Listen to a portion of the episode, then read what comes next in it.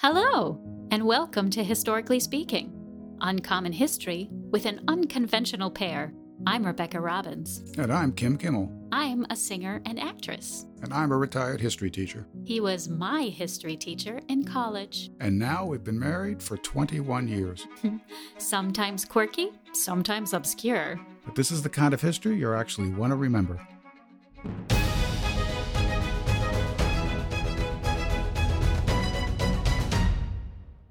Hello, and welcome to episode 17 of Historically Speaking Podcast. Today, we have what I think is a fascinating topic, something I knew nothing about. It is the predecessor to the CIA that was established in World War II. Yes. Not the SOS, the OSS. Yes. Just to be clear. Yes. The um, Office of Strategic Services is really the predecessor to the Central Intelligence Agency. I don't think most people know that. I, I think you're right. And I don't think they know who was the head of the OSS, who was William Donovan, who was a really an amazing human being in many ways. Just a little background. Before World War II ever broke out, we didn't have any intelligence service. The FBI did some domestic surveillance and so on, but we didn't have an overall intelligence service. The State Department had its own intelligence service. The Navy did, the Army did, the Treasury Department did, but there was no overall national intelligence. And they service didn't share information either, did they? they were kind of they were kind of petty with each other, if anything. Uh, very very territorial. Yeah, that doesn't seem very productive for, you know, if your Right. country is at war. Right. Well, we weren't at war at that time. Well, we're but what talking did we about do in World War One? the- World War One? We had virtually nothing. I mean, No- no we relied upon- intelligence, really. Right. Uh, it was makeshift and so on. It was just different uh, small intelligence agencies. The Army had intelligence service. Uh, the Navy had intelligence service. Okay. and so on. But we had no overall intelligence service, which takes me to William Donovan. Gotcha. Okay. William Donovan was born in 1883. He would die in 1959. He was born in New York. He went to Columbia for undergraduate work. He got a law degree from Columbia. He actually worked in the Coolidge administration. He was in one or more law firms. In World War One, he had performed heroically. Oh, so he's a soldier as well. Oh, he's a soldier. soldier as well. What absolutely. branch? Army? He was in the army. Okay. And he won many awards for gallantry and he had quite a reputation as both a military man and as a very capable lawyer. And he was interested in politics too. In 1932, he won the Republican nomination for governor of New York. The, the very year that FDR was still governor of New York, but was giving that up to run for the presidency. Wow. So he won the one nomination, but He did won he the win the nomination, governorship? but he did not win the governorship. Okay. So FDR and William Donovan had very different political views, Sure, especially they're about opposite parties. yeah, Republican versus Democrat. They had very different political views on domestic matters and so on. But they knew each other. They went to law school together. Oh. They went to Columbia Law School together, so their relationship went back a long way. And FDR actually admired Donovan. He thought he was a very intelligent individual, very patriotic American. He certainly admired his war record. Uh, he knew he was a very capable lawyer. And in 1941, FDR made Donovan the coordinator of intelligence, the COI. He was just to be Which was someone a brand new position, a correct? brand new position. Now, Okay. this all came about because of another fascinating person, a Canadian who really functioned in the British intelligence service, a man named William Stevenson. Now, William Stevenson was born in 1897. He wouldn't die until 1989, so he lived into his 90s. Wow. William Stevenson, like William Donovan, is a very impressive person. By 1940, he was the head of British intelligence for the Western Hemisphere. But he was Canadian. He was Canadian, but in World War One, he started with Canadian forces fighting with the British. But by the end of World War One, he had switched to a British regiment to uh, to the British service. So he was Canadian, but he was also very much, in many ways, A Brit. a uh, Brit de facto. And by 1940, he was the head of British intelligence in the Western Hemisphere. His office was in New York in the Rockefeller Plaza Rockefeller building, Plaza. right? And theoretically, I mean, officially, he was in the British passport office, but that was just a cover. Oh. And his job was to ensure that Americans would realize that there was a fight coming, that they had to eventually get into, that uh, he wanted Americans to be pro British, not pro German. Did he really think that might happen? Oh, there was a lot of sympathy for Hitler in America. There was a lot of indifference as well. Uh, you had a lot of animosity toward communism, and many individuals thought that Hitler was the best chance to fight communism. You had the America First Committee that was headed by Charles Lindbergh, Oh, who wanted to right. keep who wanted to keep America out of the war. Because remember, Britain went to war in September of '39, and America doesn't enter the war until December 41. of 41, over two years later. So Stevenson in 1940, early 41, is having conversations at times with FDR. He got to know FDR. And FDR is very sympathetic to Stevenson's points of view. I mean, FDR, way underneath, realized that eventually, uh, and I give FDR a great deal of credit here. I think he realized we eventually had to get into this war. But because of neutrality acts passed by Congress, because of a very isolationist sentiment in America as a whole, FDR knew he had to proceed very carefully. There had to be a good reason for There us had to be a enter very the good war. reason, and so on. So it was Stevenson who spoke to FDR about the importance of having this coordinated intelligence service, which is what led to William Donovan being tapped by FDR. So, the, did the two Williams know each other? they did know each other. In fact, uh, they were pretty good friends. Ah, okay. And William Donovan was known as Wild Bill, and William Stevenson, the Canadian slash Brit, was known as Little Bill. That's kind of funny. Yeah, so they were they were buddies. Uh, they got I don't know exactly when they first met, but they got to know each other, and Well, I um, would think they'd be running in the same circles, and yes, yeah, especially in New York. right. And just another aside about William Stevenson, Ian Fleming, who wrote the James Bond model books, the uh, novels, Sure, I've read several of them actually. He said that William Stevenson was the inspiration for James Bond. The prototype. He was the prototype. William Stevenson led an amazing life. so they must have known each other, Ian Fleming and Stevenson. I don't know that. Okay. I, I don't know that Because they Ian ever, Fleming did fight in the war. Right, but I don't know that he knew Stevenson. He may have. Okay. Um, he knew of him, clearly. Yes, and Stevenson's code name was Intrepid.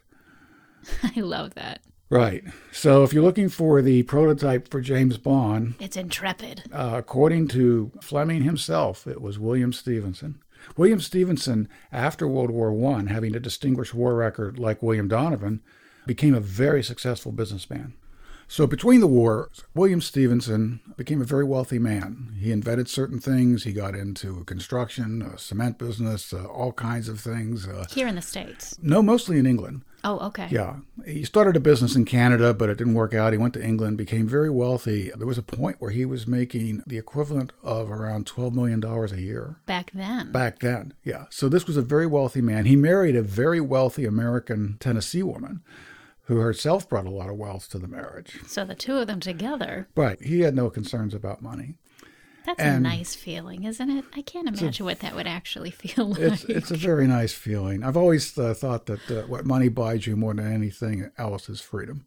and peace of mind. Yeah. It's nice to have. Not to have to worry about Oh. uh, Right. can I pay the electric bill this month? Right. Absolutely. But getting back to Stevenson, Well, he was Stevenson and Donovan. They got to know each other. Uh, Stevenson suggested to FDR that he creates this uh, coordinator of uh, intelligence, which and he does. FDR does this in July of '41. Now, keep in mind, in July of '41, we're still not in the war. oh, we still have a few months before Pearl Harbor. That's right. That's not going to happen until December. right. But FDR creates this coordinator of intelligence, who is William Donovan. Donovan does a lot of work. He starts to So hire he's, people. he's starting from scratch. He's He creating started this from whole scratch. new Right. agency. Yes.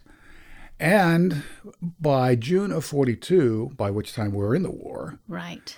that's when FDR created the Office of Strategic Services, the OSS. Uh, okay. Okay, and William Donovan's the head of it. He'll remain the head of it throughout the war. And this is in an office in D.C. well, its assuming- headquarters were in Washington, but Donovan traveled all over the place. He had traveled uh, a great deal already even before he ever worked for uh, FDR. And don't forget, uh, Donovan was in the Coolidge administration in the 20s, very staunch Republican, as I mentioned before. But FDR and Donovan got along very well, they liked each other. And uh, FDR was a pretty shrewd judge of character, and he knew that Donovan would do a good job. And Donovan begi- began to hire lots of people. Eventually, the OSS would employ over 24,000 people. 24,000 people. That's right. And this this was our That's like a whole branch of the military. And Well, it's amazing. Almost. It's amazing the people they recruited. When you start to look at all the people Of the that who's who among the well, OSS. Well, for instance, one of them was Mo Berg, who was a major league baseball catcher. wow. But he You know had what team? Oh, he played for a number of teams. He was traded. Oh, so uh, he a was number just of well times. known. It's just right. the guy. And he spoke many languages. He was a Columbia law graduate. And he was playing baseball? Well, Casey Stengel said that Mo Berg was the strangest person ever to play baseball. Strange because of his other talents? Yeah, just a very unusual man, a true intellectual, speaking many languages, a lawyer. Uh, he had traveled extensively. In fact, in the 1930s, when they Americans were trying to bring baseball to the Japanese, which they did, the Japanese, of course, love baseball. Right. Uh, Mo Berg went on top of some building and filmed all of Tokyo. And that film was later used by the American Armed Forces for very important military reasons. but he didn't necessarily do it originally for that purpose. No, but he did he did a lot of things that were very interesting. But there were other people who, who worked for the Okay, OSS. so we have Moberg. We have Julia Child. What? Julia Child was a member of the OSS, and none of this came out until about four years after her death. She died, I think, in 04, and this came out in 08. After her death, so she never talked about it? She never talked about it. She was doing all those cooking programs, and of course, she And was meanwhile, great she at had that. all this history of being basically a secret agent. She developed some kind of shark repellent so that torpedoes wouldn't be uh, set off precipitously or, or early on by sharks, which was a which was a problem. Uh, Well, she was very tall, so I don't think she could get into other branches of the military. that's, that's amazing how tall she was. Julia Child was six foot two. Who knew? Yeah, six foot two. I mean that that's tall for a guy even today. Yeah. Yeah, and of course she became a fabulous cook and all of that. It's from cooking up some shark repellent for the she, OSS. she she worked for the OSS. Uh, so did John Ford, the director. wow, what did he do? I'm not sure what uh, Ford did. Well, I guess we don't really know what most well, of that's these people that's did. the problem with the entire history of espionage. It's very difficult to find out who did what because so much of this was, Was so secret. and buried, and papers were destroyed. I mean, there's even some people who question whether William Stevenson, the Canadian who worked for British intelligence, right. if his real code name was Intrepid, although it seems to have been. And I guess he never wrote a book, a tell all, or anything like that. No, and he lived, as I said, he lived into his 90s. He died in 1989. That's amazing how those people could could keep such a huge secret. Yeah, it's it is it is quite interesting.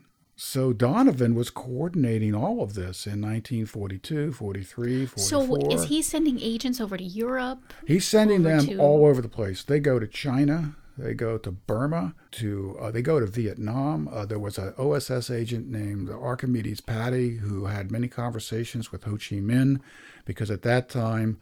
Uh, Ho Chi Minh uh, hated the Japanese. We were against the Japanese, so we thought we would cooperate with Ho Chi Minh and the Viet Minh, which is the predecessor of the North Vietnamese Army. Right. This was a problem for the OSS both in Europe and in Asia. Many of the people they would recruit uh, hated the Japanese or hated the Nazis, but they tended oftentimes to be pro communist. The irony. Yeah, so you had to be careful with who you hired so you wouldn't be compromised within. And another individual that worked for the OSS, one of the most important individuals, was Alan Dulles. Now, As in Dulles Airport? uh, well, that's named after John Foster Dulles. John John Foster Dulles was Allen Dulles' older brother. John Foster Dulles would be uh, Eisenhower's Secretary of State from 1953 to 1959. Allen Dulles, the younger brother, would in the 1950s into the early 60s be the head of the Central Intelligence Agency, which has not yet been created we're still back here in World War II, but I'm just looking ahead here. So the CIA is not even in existence yet. no, that won't be in existence until 1947. But Alan Dulles worked for the OSS. Oh, so he just kind of trickled right down into the That's next right. agency. Yes. And uh, Alan Dulles was stationed in Switzerland. Now, Switzerland was neutral in all of World War II. And Alan Dulles did a great deal of important work discovering all kinds of German secrets with respect to uh, military matters, etc. And his operation base was OS was uh, Switzerland in the and in the OSS, and his boss was William Donovan. Wow, you wouldn't think in Switzerland there'd be a whole lot going on since it was neutral. That's exactly why a lot was going on. In in neutral countries like Portugal, Spain, Sweden, Switzerland, Turkey that were neutral in World War II, they were spy centers. I think Lisbon was sometimes termed the spy capital of Europe during World War II. Well, isn't that kind of mentioned in Casablanca? Uh, yes, they had to go to Lisbon to, to get freedom, to go to America, and so on. And uh, there's that movie with Hedy Lamarr and Paul, Paul Henreid, uh, The Conspirators. Oh, right. And that's in Lisbon, right? And that's set in Lisbon, and it's about spies during World War II. Yes. okay. So we'll neutral, have co- to link neutral, that in our notes. neutral countries had a lot spies going from, on. from both sides. I mean, there were Nazi spies in Lisbon and in Madrid and and so on. We had OSS agents in Turkey. We had them all That over the is place. just mind blowing. Well, here's another one, Nelson Eddy. Nelson Eddy and Jeanette MacDonald, Oh. my favorite team of, of actors from the early years of film. Yes, uh, folks. My my wife loves uh, Jeanette McDonald. She has photos of her. I have three three photos of her right here in this room.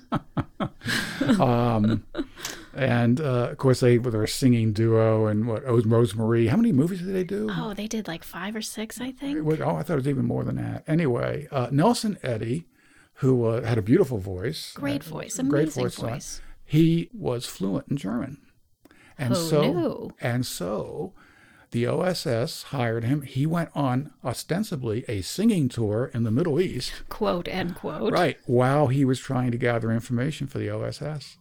Wow, under the guise of I'm just going to go over here and do a couple concerts. Yeah, I do a and, little singing here, a you know, little cheer up the spying there. troops, Speak a little Yeah. German to these Nazis. Yeah. So uh, Nelson Eddy did, did his part too. Good for them. I mean, it's amazing because they literally had to step away from their careers, whatever it was. Well, it was. I, I've read where Nelson Eddy's career never came back because he spent you know so much time in the OSS and World War II, and once he came back, World War II was over. He could never get his career going again in music. out of sight, out of mind. Yeah, right. That's that's sad in a way because he did such an incredible service for his country, Mm-hmm. but he couldn't tell anybody. Right. And there were some who worked for the OSS who were German. There was a uh, man named German Americans? no no German. Oh, Uh, there was a man named Kolbe K O L B E. I think his first name was Fritz Fritz Kolbe.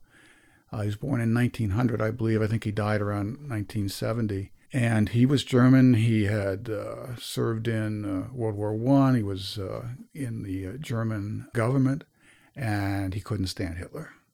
He was very anti-Nazi, so he Oh. was recruited by the OSS. in Germany. Uh, yeah, we had That could have we- been very dangerous for well, him. it was. Some of these guys, some of these men and women got killed. Absolutely.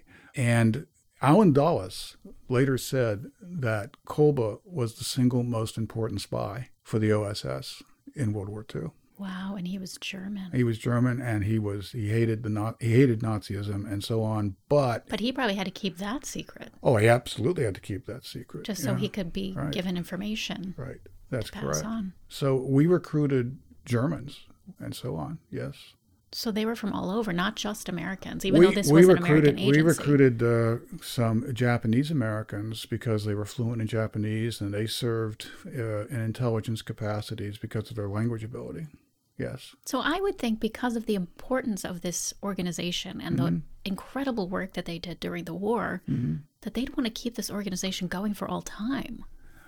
No, it's interesting. Once the war ended, uh, by that time Truman was president. FDR died in April of 45. And in September of 45, Truman ended the OSS.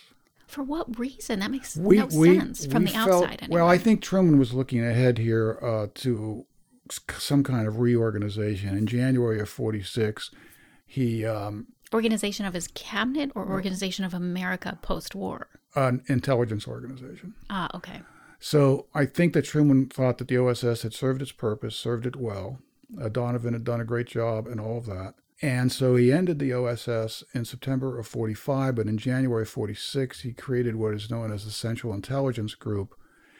And by 1947, Congress passed the National Security Act. Now, the National Security Act created a Department of the Army, a Department of the Navy, a Department of the Air Force under the aegis of a Secretary of Defense.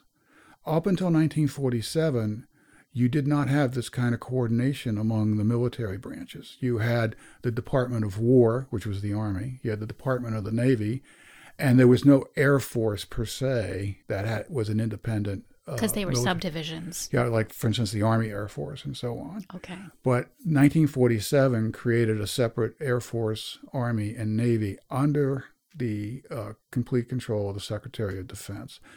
It also created the National Security Council, uh, the NSC, and it created the Central Intelligence Agency. So the Central Intelligence Agency, the CIA, began in 1947 because of the National Security Act, and But it, It- was essentially continuation. it was essentially, Of in what many the ways, OSS I mean, had the been doing. OSS is the true predecessor of the CIA. they just wanted to change the name. In- what happened to Donovan? Uh, Donovan served for about a year as uh, our ambassador to Thailand when Eisenhower was president. Very sadly, by the late 50s, he was suffering from dementia. Oh my, that's so and sad. and yeah, it is very sad. And so so did George C. Marshall. George C. Marshall was such an extraordinarily important person in World War II. I'm sorry, who was he? Oh, George Marshall was the head of the Joint Chiefs of Staff, which didn't officially come into existence until the late 40s, but de facto, he was basically the head of the Joint Chiefs of Staff, and he was technically Eisenhower's boss, MacArthur's boss, and so on. Oh, okay. And uh, George Marshall is one of the great Americans. Is he I the think. one responsible for firing MacArthur? No, no, no. That he couldn't have fired MacArthur. He could have, uh, I guess, demoted him. But Truman fired MacArthur in April of '51 during the Korean War because MacArthur made certain statements that contradicted the president of the United States, and there was a question of You can't do that. to- you can't do that. You can't. You have to have Not total, okay. total civil. You can think whatever you like, Just but don't you say it can't out you loud. can't say it and if you don't like the president personally uh, as i was told years ago you must still respect the office so if you can't salute the man you at least can salute the office Okay, that makes sense. and macarthur who was a very stubborn highly intelligent individual made certain statements that seemed to contradict uh, what truman had said so truman fired him and so it wasn't uh, Okay. yeah. Anyway. So, uh, yes, Donovan died in 1959. So did George C. Marshall. And George, George C. Marshall also died of dementia, which is very sad. That's so sad. These guys who had this extraordinary life and these extraordinary stories to be told. right. And did so much great work in World War II. Yeah, Tremendous because work. would we would we have won the war but for the OSS? it would have made it a lot more difficult. And, I, Especially if you have each individual agency doing their own thing and not sharing information. and I, I might add here, there was a tremendous amount of cooperation with British intelligence, with MI6. Uh, William Stevenson, for ins- instance, was head of British intelligence for the entire Western Hemisphere. Churchill made certain that there was a tremendous amount of cooperation between he uh, between Britain and America, between the UK and America. He was on very friendly terms with FDR. They shared a lot of secret information. Uh, the OSS worked with British intelligence in many many ways, uh, also with French resistance, Italian resistance, and so on Oh yeah, I would think the resistance fighters would one have of, been one of the very things important. it's just it's so f- difficult i mentioned this briefly but it's really difficult to find out everything that occurs because it's, because there there's no information. it was the secret service and they kept a lot of things secret So I wonder if those documents ever existed, were destroyed, still exist somewhere. that's a good question my guess is some still exist some have been released some ha- were destroyed long ago it's probably a mix I bet it is, yeah. yeah but we had oss agents everywhere i mean in asia in europe And people like in John Africa. Ford, who was making Yeah. movies with Yeah. John Wayne. Right. There was different ways to employ their their talents and they were employed. And Donovan ran all of this, Wild Bill, Now, do we know how he got that name? because of his bravery in World War One, and he was fearless. And he just, it, it's interesting that he claimed he didn't like that term, but, But his, secretly. but see, his wife said way underneath he really did like it. well, because it's it's sort of a term of respect. Oh, it was. It wasn't meant in any derisive way. No, Wild Bill uh, Don- it was Wild Bill Donovan and Little Bill uh, William Stevenson. I don't know that I'd like that term. I don't know about yeah, I don't know about Little Bill. I wonder if uh, William Stevenson watched the uh, James Bond films in the 1960s. He and- must have. I I, don't know. wonder if he knew that he was the prototype. I don't know that for wonder if that certain. information but came out. Ian Fleming said that that he was the prototype for James Bond. So if if Ian Fleming said that, then Yeah, I surely mean, he it w- information would have gotten to him at That's some a point. pretty authoritative source. I would think so. yeah, I- I, I mean, how many books did he write? Uh, Like I a don't know. dozen at I- least. I don't know how many. I've were- only read like five, maybe, like the first five. And JFK loved the Ian, Ian Fleming books. You know, he read them. He liked them very much. Yeah, they're great books. Yeah. And then it's fun to read the books and then watch the movie Yeah. and see the the differences that Hollywood put in there. Yes. Right. And I, I must say, uh, there's been a number of individuals who have played James Bond, and some of them are very good. But for me, None as good as the original. I'm sorry, Sean Connery for me is always He's the James Bond. The James Bond. Yeah. Uh, others have been good. Daniel Craig. Is fine. Daniel Craig's great. Roger Moore had Pierce certain. Brosnan. Right. Right. But it's it's Sean Connery. It's, it's He the is. original. Right. He's James Bond. And it, it- maybe it's because he created the role. I don't know. And of course, he just passed away last October. Yes. At the and age I of think he 90. also either had dementia or Alzheimer's Yes, one. apparently he did. Yes, Oh, it is very sad. I, I hate that for anybody who has to deal with that and their families. right. It's heartbreaking. Yeah. Wow. And Julie Child. Julia Child, yeah. Who would have thought she was cooking up shark repellent before she was cooking her beef bourguignon? Yeah. Yeah, I remember off and on, you know, back I guess in the 70s and 80s when she had a TV show, I'd watch a little bit of it. I mean, I, I've never been interested in cooking as much as you have, but, you know, she was just She kind was of. entertaining. she was regardless of- of entertaining. what she you thought about was, but cooking. I had no idea she worked for the OSS. Nobody did. I, I have a cookbook signed by her. That's right. You, addressed to that's right. You me. do, don't you? And I wish I could have asked her what was in Yeah. that shark repellent. Well, it's amazing that there were over 24,000 people at one time. 24,000 people. worked for the And not just OSS. Americans. Not just Americans, no. Many were uh, non American recruits, like Kolba, the German spy. So I'm just curious, and you Mm-hmm. may not know the answer to this. How, how would those people get paid, or were they paid? Like those foreign agents? That's a that's a good question. I think money would have passed hand many times. would have thought certain, so. For certain. Because why else would you do this? I mean, obviously to save civilization. Well, but money helps too. right. Uh, I mean, a lot of this was done out of uh, feelings of patriotism, out of antipathy toward Nazism, etc. That makes sense. So the CIA still is around. CIA is still around, created in 1947, and I think it's very fair to say that its predecessor is the OSS, the Office of Strategic Services, created in July of 42 42. and uh, ended in September of 45. Yes. July of 42? Yeah, July of 42. Remember, Donovan was created uh, coordinator of information in um, 41. in J- July of 41, in June of 42. I'm sorry if I said July. In June of 42. And then a year later. That's right, FDR created the OSS. In fact, it was created only about a week after the Battle of Midway. Wow. I, did that have something to do with, I don't That know. I don't. battle- I don't know if that's just coincidental or whatever, or if it's because FDR. of that happened? Oh, I Right. think we really need this now. Right. And of course, Midway is, is the most important naval battle in all of World War II. It completely changed the Pacific theater dynamic. The Japanese, up until Midway, were on the offensive. From Midway onwards, the Americans were on the offensive. And it's stunning to just look at the production capacity of America.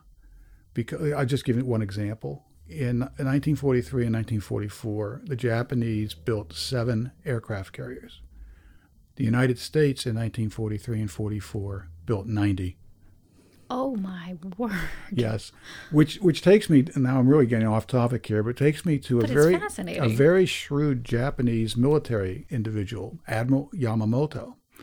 Admiral Yamamoto, unlike the vast majority of people in the Japanese military, knew America. He studied at Harvard. Oh, wow. He learned how to play poker.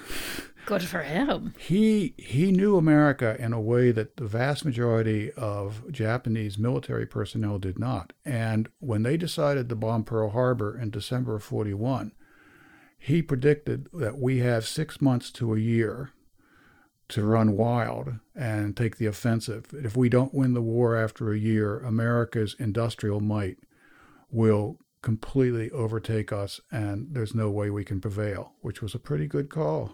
I'd say. Oh, by the way, Did we- they listen to him? Clearly, no, they didn't listen to him, and he just obeyed. They thought you went to Harvard. What do you know? right. Well, I don't know if they thought that, but uh, Yamamoto was shot down in 1943 by the Americans. We found out he was flying to a certain island, and we shot him down. But Yamamoto understood uh, the industrial might that America possessed, and I'm sure William Donovan did. I'm Was sure he the one who coined the Stevenson phrase did. something about the sleeping tiger? Awake the don't- sleeping tiger. Or Awake something the, awake the awake the lion or something like Something that. like I don't that. know. I don't know. Some animal. No, I mean you could you could argue that the bombing of Pearl Harbor is one of the stupidest military mistakes um, in history. You could argue that that uh, yes, the Japanese. Won. I mean, did they not think we would have to retaliate? Uh, the Japanese, you know, both the Germans and the Japanese were very racist oriented. I mean, the Germans, you know, the Aryan race. The Japanese thought that they were only divine race. And most Japanese uh, in control felt that the Americans were soft, that uh, they could be easily beaten. Yamamoto is one of the few who tried to counter that and said, no, no, no, you, you don't understand the Americans. They're slow to anger, but if you do anger them, watch out. But they, they didn't listen to him. So. All the lives that could have been saved if they had just listened to him. And I think it's fascinating that we worked with uh, Ho Chi Minh in World That War II. blows my mind. Yeah, I I, mean, didn't realize Right. that. In fact, Ho Chi Minh And then just what? How many years later? Well, uh, the French tried to take Vietnam and Laos and Cambodia, French Indochina, back after the war, and that's when the war started between the French and Ho Chi Minh and his forces. And then, of course, the French lost a major battle at the Dien Bien Phu in 1954, so the Americans stepped in with some advisors and so on. So you go from some 600 advisors in 1954 55 to hundreds of thousands of men uh, by the time you get to the uh, In fact, late that 60s. would be an interesting topic for a, for a podcast. I think What's that? of the beginning of Vietnam. It was such a turning point for America, for the Hmm. world. Yes. Perhaps that was a war we should have never fought. I know. You just say Hmm. why. Yeah. And if we did fight it, we should have fought it differently than we did. We didn't fight to win. No, we did in World War II. Did we know our objective in Vietnam? I don't think we really did. I mean, we just wanted to keep South Vietnam free of communism. But uh, we didn't have a real military objective. In fact, when Clark Clifford became Secretary of Defense in 1968, after McNamara resigned, he was shocked when he found out that there was no final victory There's no path to victory. path victory. It was like there was nothing there. He was he was How? stunned. Why? Yeah. I mean, even as a layperson who has no military experience whatsoever, Yeah. there has to be an objective. Yes, I agree. I think you. I mean, that's. I mean, you fight wars to win. yeah, that's that's what questions about the the Middle East and why are we Right. still there and what's the objective and Well, when are, when are we going to know when it's over? we've been in Afghanistan for a long time now, twenty years. That is just all those all those people who have fought over there and lost their lives or even come back but And what's the objective? Mm, but damaged. what is the objective? Well, Good question. it's very anyway.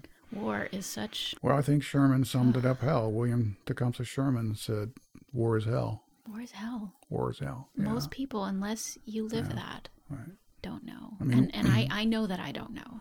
World War II, uh, at least fifty million people died. At least fifty million. Fifty million so it's people, perhaps as high as sixty-five million. Yes. and for what? Yeah. For people with bad ideas. And I just might opine here that uh, in the last hundred years, no two full fledged democracies have gone to war. Democracies have an overwhelming tendency to work out their problems non militarily. In every war over the last hundred years, at least one of the two sides was not a democracy. So, if you want to end war, I've said this for many years, perhaps the best um, approach, the best guarantor you're going to get is to spread democracy. Well, that was George Bush's objective when he Right, went but there's a into- lot of people, there's a lot of cultures, there's a lot of people that are not prepared for democracy. They you don't can't want force it on people. democracy. They have to want it, I think. That's right. I don't think the Chinese leadership today wants democracy. Certainly not for Taiwan. I think there's a, a lot of uh, countries that don't want democracy, but authoritarian rule is a prescription oftentimes for warfare. Kind of a scary precedent. So, So, anyways, back to the OSS, Yes. Hmm. which I, for some reason, ke- want to keep calling the SOS, yeah, but it's not a Brillo pad. no, it's not a Brillo pad. No, it's not.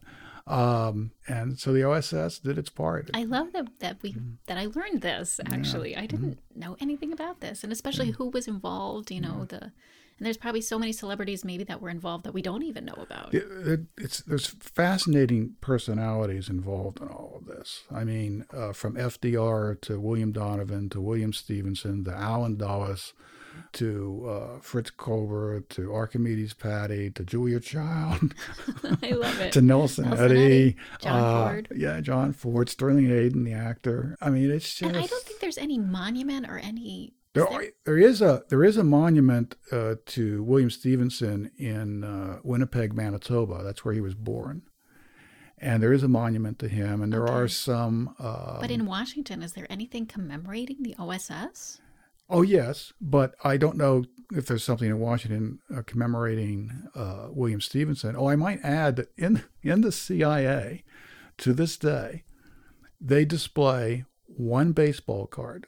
That baseball card is of Mo Berg, the catcher, who played professional baseball for years Wow, and did so much uh, So- intelligence work. it's just what in like a plexiglass. Uh, yeah, it's the case? only baseball card in, in the CIA that they have. That's because Mo Berg Oh, I want was, to go see it. yeah, was in the uh, was in the Wow. OSS. So, folks listening, if you have a baseball card with Mo Berg on it, it's Yeah. probably worth something. Probably, yeah. I think he must have played for like five or six teams. He was a fairly good catcher. I think he went something like, I don't know, uh, a hundred some games without an error as a catcher. And he was a lawyer. And he spoke and he was spoke a seven, eight spy. languages. He's a lawyer. He's an intellectual. I mean, he's he's a spy. He's a guy I'd like to have a beer with. Yeah, Mo Berg. I love it. Yeah, All right, then. I think that wraps up this episode, which kind of got off on a lot of tangents, but I, I find those tangents very fascinating Yes. myself. right. Tangents can be fascinating. They can also be very dull. They can indeed. Hopefully, they weren't. But Hopefully, they we'll won't. let our we'll let our listeners decide for that. yes, you got to be careful with digressions. And yet, I digress. Yes. All right, then. So I guess that wraps up this episode number 17. Oh my gosh, we're almost up to 20 episodes. Wow. That blows my mind Yeah. in a great way. Right. So, episode 17, We're in the about done. books. And kudos to the OSS. They did their job. absolutely. Julia Child, you are my hero. Amazing. Okay. All right. So, we will be back in two weeks from this Wednesday. And uh, who knows what fascinating topic we'll come up with, but I'm sure it'll be something. Who knows? Who knows? See you next week. All right. See you next week or two weeks from now. Oh, crap. Yeah. Sorry. Okay. Signing off. Okay. Signing off. Well, friends, here we are at the end of the podcast. Be sure to check out the links in the show description to find some of the resources we used for this episode. Also, if you've enjoyed listening, please head over to Apple Podcasts and give us a virtual high five by leaving us a five star review. We'd really appreciate that. And if you'd like to connect with us directly, you can find us at historicallyspeakingpodcast.com or follow us on Instagram at historically speaking podcast. That's it for today. And again, thanks for sharing part of your day with us. And remember, if you want to know what the future holds, study the past.